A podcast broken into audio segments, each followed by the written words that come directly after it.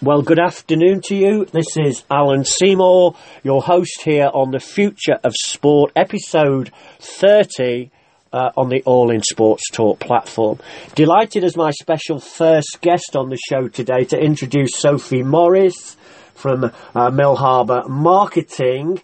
And I'd like to begin, Sophie, maybe just as a, a, as a kind of short intro. Tell us a little bit about how you founded and uh, what's going on essentially at Mill Harbour Marketing.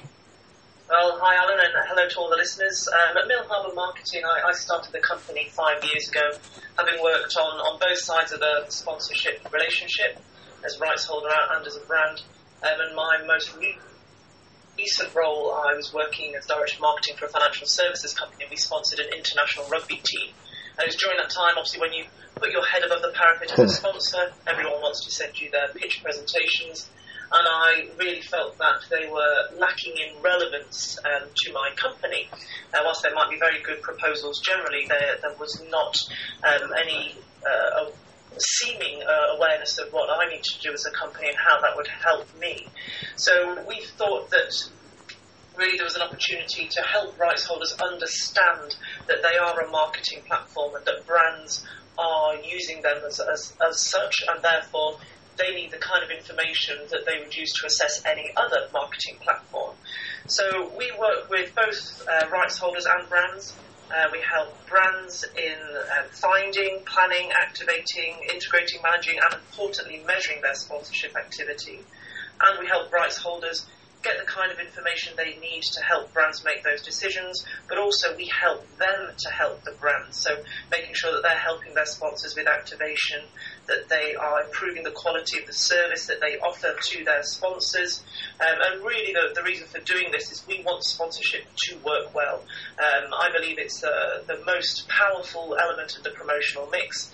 And so, if we can get rights holders to give a good platform to brands, and if we can help brands to make the most of that, then we can ensure continued investment um, into the sport um, and, and, other sponsorship properties, which obviously helps sustainability of sports clubs. I mean, Sophie, I think you've given a very insightful and, and, and using one of the words that you've touched upon there, relevancy. Um, and I'd, I'd kind of like maybe not to turn it round, but just to reflect on some of the things that you've said.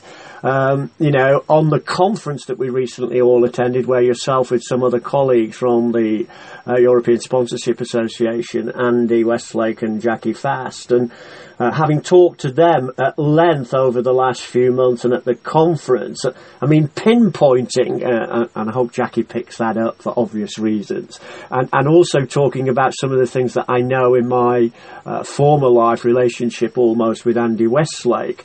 Radio at the time was always was perceived as a, a kind of 2% medium.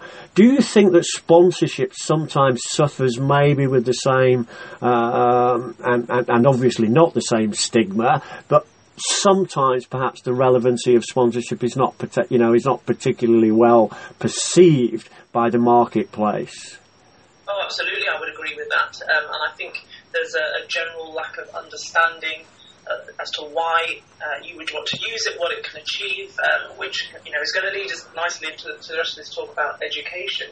Um, but I, I, think that, uh, well, certainly if we look and the IPA's recent media and focus report, yep. um, they identify sponsorship as being the, the, one single element of the promotional mix that, that can best drive long-term brand building. Um, and I, I, think we uh, generally, as a marketing industry, are fairly guilty of focusing on the short-term results, yep. such as clicks and likes, that you know you can measure instantly and it's easy, and therefore we report more on it. And so managers ask for more of those reports, and we we stop reflecting on the, the longer-term impact on brand and therefore market share and profit growth. Um, so I think that yeah, when we're measuring something which is more powerful in the long term, when we're measuring it in the short term, uh, we, we can not realise its full potential. And, and, historically, where sponsorship has been used mostly for hospitality or you know a, the common phrase on the chairman's whim, whatever the, the sporting pleasure of the, the, person with the highest um, paid uh, opinion. Um, that's what they sponsor without really tying that back into marketing objectives and, and, integrating it across the business. So I think certainly the potential has not been seen yet, or is, is only seen by the very few uh, companies that do it extremely well, but um, you know that's kind of the very top of the iceberg. I think the majority of, of brands uh, are not utilising it as well as they could, or obviously using utilising it at all.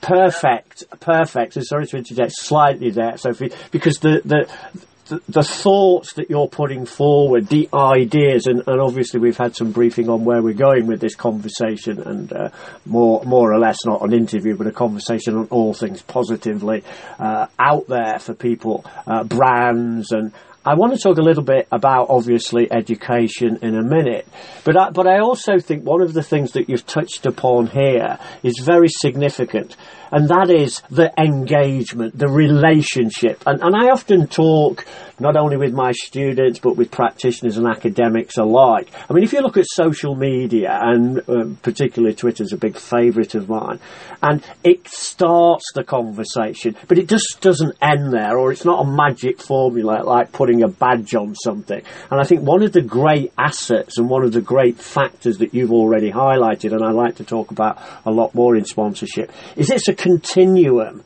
and you know the activations can come out of it and the real endeavours to make it work and I think that practical association with sponsors is very important. Do you see that as something essential maybe in the kind of global sport business environment and maybe also the global sport business education environment, Sophie?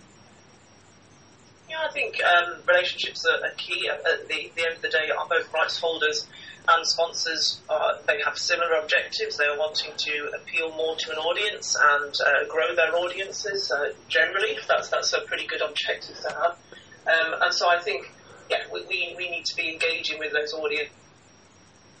And uh, a rights holder is a, a, very good way for a brand to do that because generally, whether it's a sports team or a, a, a tournament or a league, uh, fans will have an element of emotion and emotional connection to whatever that, that entity is. And it's really that, that passion and emotion that, that a brand is trying to tap into. They're trying to uh, increase the experience that a fan has with that, that sports club, let's say, um, and offering them value, and in return hoping to have that level of engagement with them. Social media, of course, is a, is a, a great way of, of reaching out, but the, to do so uh, through an association and a relationship with someone else, i.e., a rights holder, is a very credible way of doing that rather than a brand just trying to, to advertise directly to, to their potential audience on Twitter. Do you know when you, you referred earlier to the IPA report and, uh, and and kind of sponsorship see, be, being seen as the the one with the most potential growth? Uh, I mean, I think we did touch upon it in our conference discussions, and particularly in the platform panel that you were uh, uh, alongside Andy and Jackie. And I seem to recall that somebody put out the question there: the importance of metrics do we get too hung up on, on, on metrics and the significance of that kind of approach when we when, when we look at you know things like ROI or we look at things like the, uh, the both the performance and the results coming out of any given sponsorship initiative or any other marketing initiative for that fact?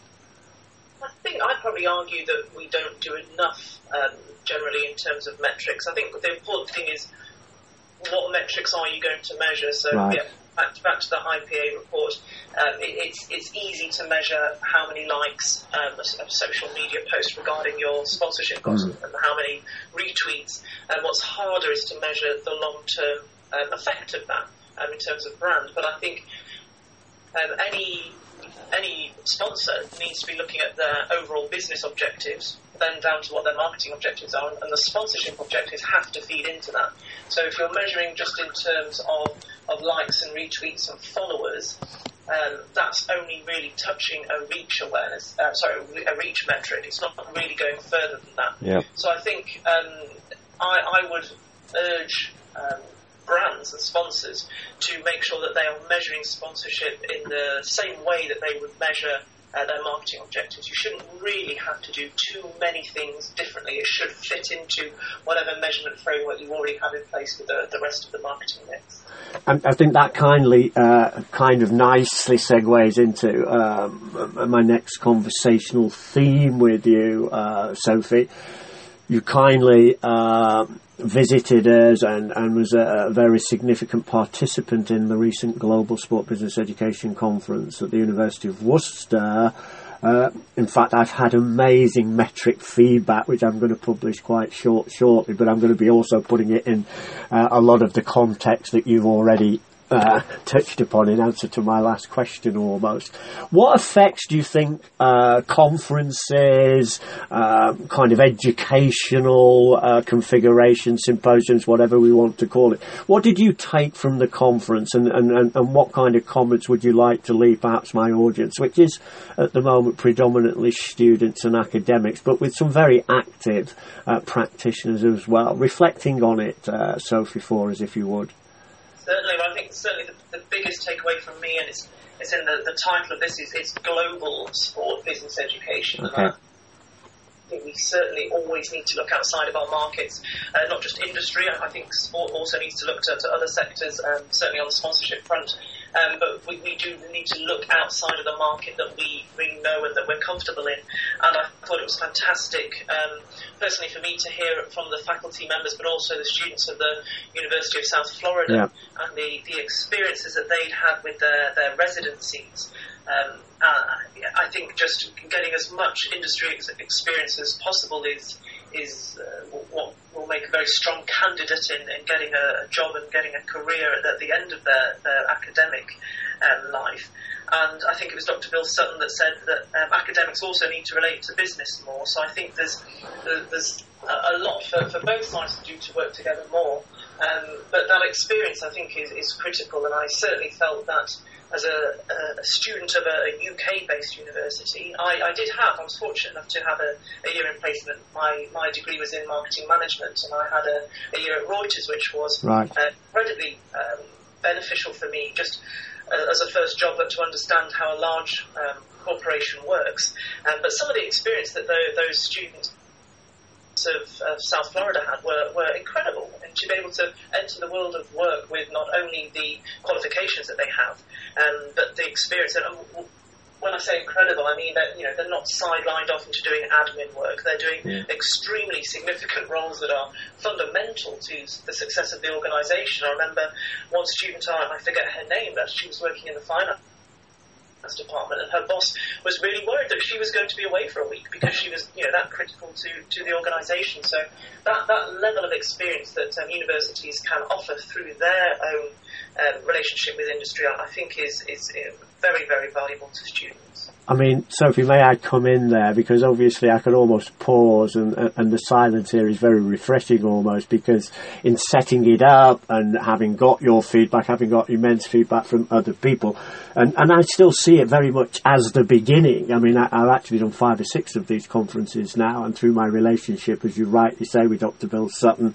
the University of South Florida, but it wouldn't be as good or it wouldn't happen without the support of all stakeholders. And I think this is the vital part. So the more we can engage with industry practitioners, bodies, organisations, and so on. And, and, and I'd like maybe here, it's not a controversial question by any means, but it's a kind of uh, important question to ask because the, the reason that I think it was so evident and so uh, exhilarating to hear from uh, the global perspective the University of South Florida students on their residency programs because there seems to be a much more recognised approach in the USA. There seems to be a much more integrated approach to doing things like practice, internships, relevancy, whereas perhaps we're not quite as forthcoming uh, in it uh, uh, in the UK. I know you're doing some work with Loughborough. Perhaps you could comment on that and maybe tell us a little bit about the work that you're doing at Loughborough University, Sophie.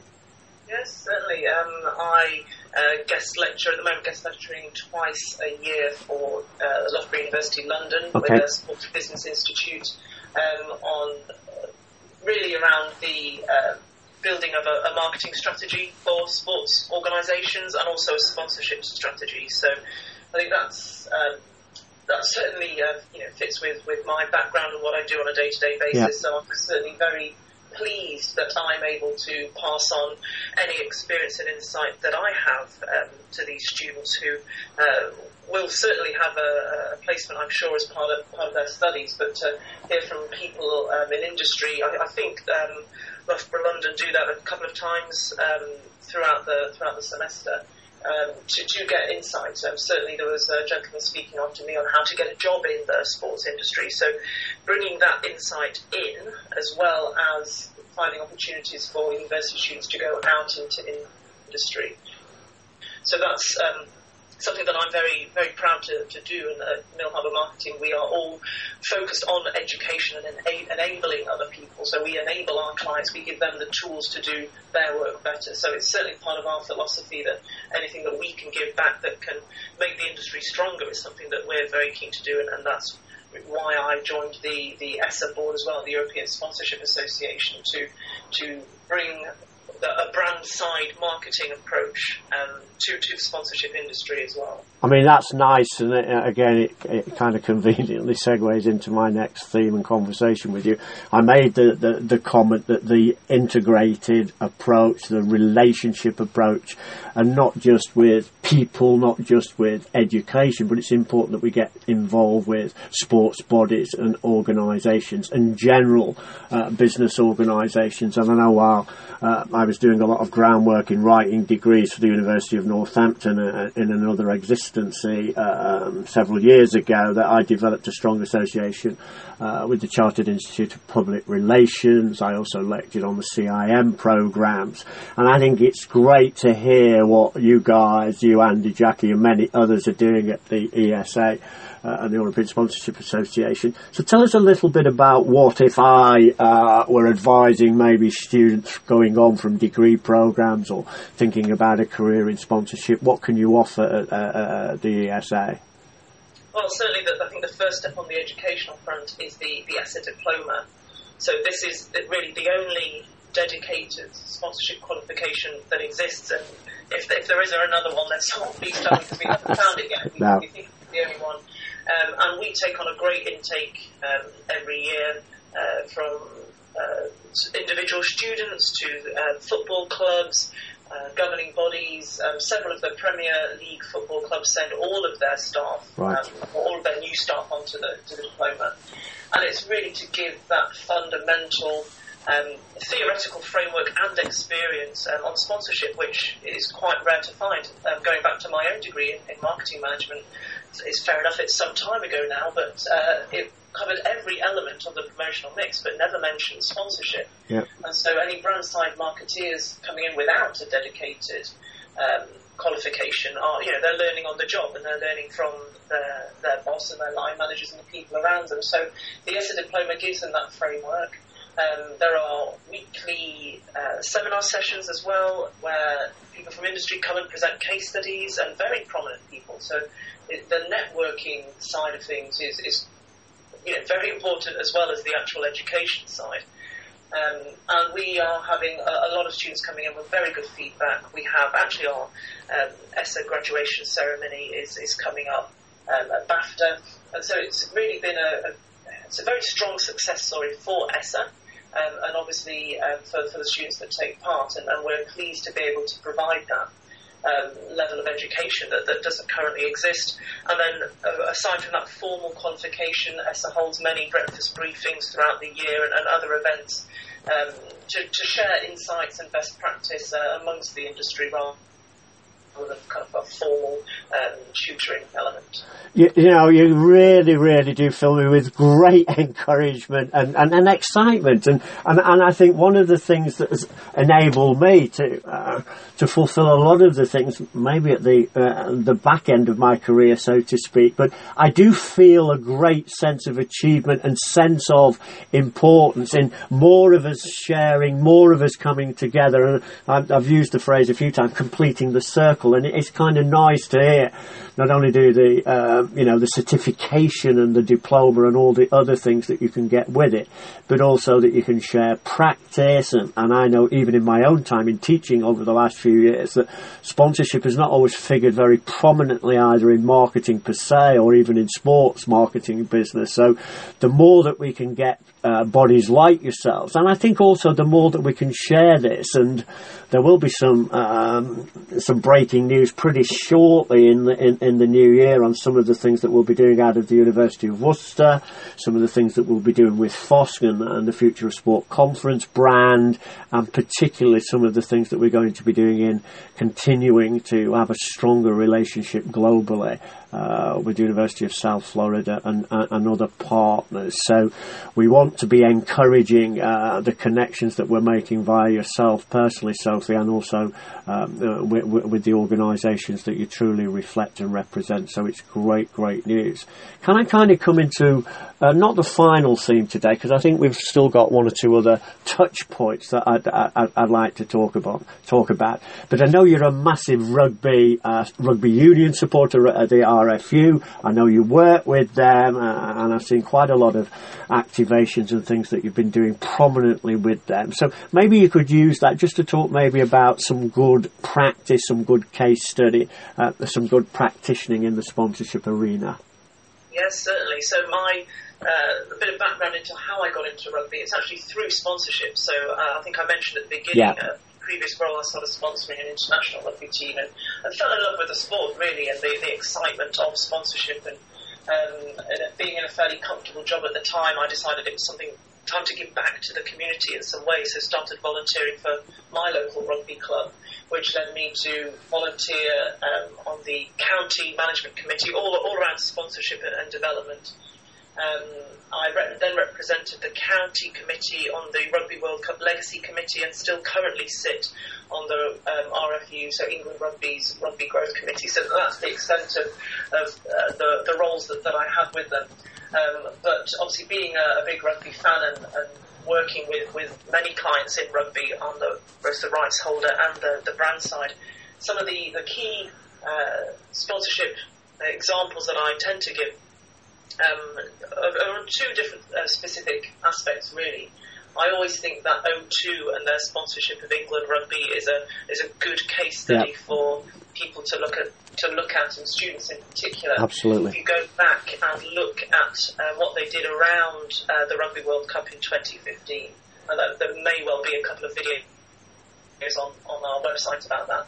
They, they were so extensive that the problem that they had was they're not an official Rugby World Cup sponsor, so they have to be very careful in how they how, how they activate around that time. But of course, they wanted to still show support for the team that was hosting and obviously the team that they sponsor. And they utilised all of their assets very well. So when I talk about integrating sponsorship with the rest of your marketing mix, they, they truly did do that. They used um, their main asset, the, the O2 Arena, for events, but also to project fan messages on the roof. They gave away shirts um, with the idea being they want you to wear the rose, they want you to wear the England shirts and show your support for the team. Uh, also because the players' shirts would not feature the O2 logo during the Rugby World Cup, so they want all the fans to, to wear their logo to make sure that they are still present in such a prominent tournament. And they even went to the extent of rebranding their branches so, in one um, activation that I thought was an excellent uh, partnership between um, the RFU and O2 was they created a kind of composite logo. Yeah. So the the rose of England rugby and the O2 logo, and they swapped out the O for the England rose to produce Rose 2 and O2 rebranded all of their branches with that. And so they were asking the fans to wear the rose, and then they lived up to that themselves. So I thought that was an excellent. Superb. So the activation that, that really stuck out with me, and I presented it, um, O2 kindly let me share the story um, at a recent conference on influencer marketing, yeah. was the use of the Rose Army. So here they found 100 super fans. Uh, not necessarily O2 customers, um, just they, they went and found super fans who aren't typically influencers, so they're not the YouTubers with millions of followers. They will have maybe high hundreds to low thousands of followers, but they are very well connected. So they uh, have a, a, good following of their own personal friends and family, but they'll also be connected into other um, audience segments. And they provided them with um, some exclusive content and gave them challenges. And these people were creating their own content. They were creating videos that they were sharing with their audience. And O2 was putting out through their own channels. And it meant that that just amplified their message in a way that they wouldn't be able to do through their own media, their own paid media. So I, I think it's just, um, and there's so much more to the activation that I could go on for. but that's a really good case study for anyone um, on, on, the brand side to see the extent to which a sponsorship can be activated, but also importantly from a rights holder's point of view to understand that's the kind of thing that a brand wants to do with the, the rights that you're going to give it. So how can you um, offer it those kind of assets and understand that it wants to do that activity and help them do that? Um, one final example, if I may, is yep. AIG, the, the global insurer. Yep. And what I particularly like about their sponsorship, and they in rugby they sponsor the, the All Blacks, that's the New Zealand team, and USA Rugby. They're very strong on using their sponsorship assets for employee engagement. And you know, typically most companies uh, on the employee engagement side, you know, if there's some tickets left over, they'll do a competition, or if there's some shirts left over um, I think the smarter companies realise the importance of employees um, employee pride and uh, staff morale uh, for, for, turnover, but also for recruiting. And AIG give the very prominent, the, the, really the gold star assets, which is access to the All Blacks team itself. They give that to their staff, and they will have whole days uh, where employees and their families can go and have rugby training, um, and they also uh, produce things themselves. So aside from the assets that the rights holder gives to them, they produced um, a fantasy scoring app or, or, game. So their their staff could take part in, and this was done around the recent Lions tour. Yeah. Their, their, staff could take part in it in a gaming, so it got them interested in in the tournament that was going on. Bear in mind, of course, not all the staff will be rugby fans, but it also introduced interdepartmental competition. So teams were playing together and it, brought staff closer together. So I think um, there are two very smart uses of sponsorship that the advocacy or influencer marketing, but also employee engagement as well. I mean, trying to put some summation to this, and a phrase you used a few moments ago, Sophie, I could talk for hours on this. Uh, I think we're like-minded in that regard, and, and, and I'd love to continue the conversation, but I'm going to continue a little bit more, trying to kind of put pieces together almost. It, it's interesting to hear the case studies and, and the reference you made to IAI, AIG there and the USA rugby um, uh, team.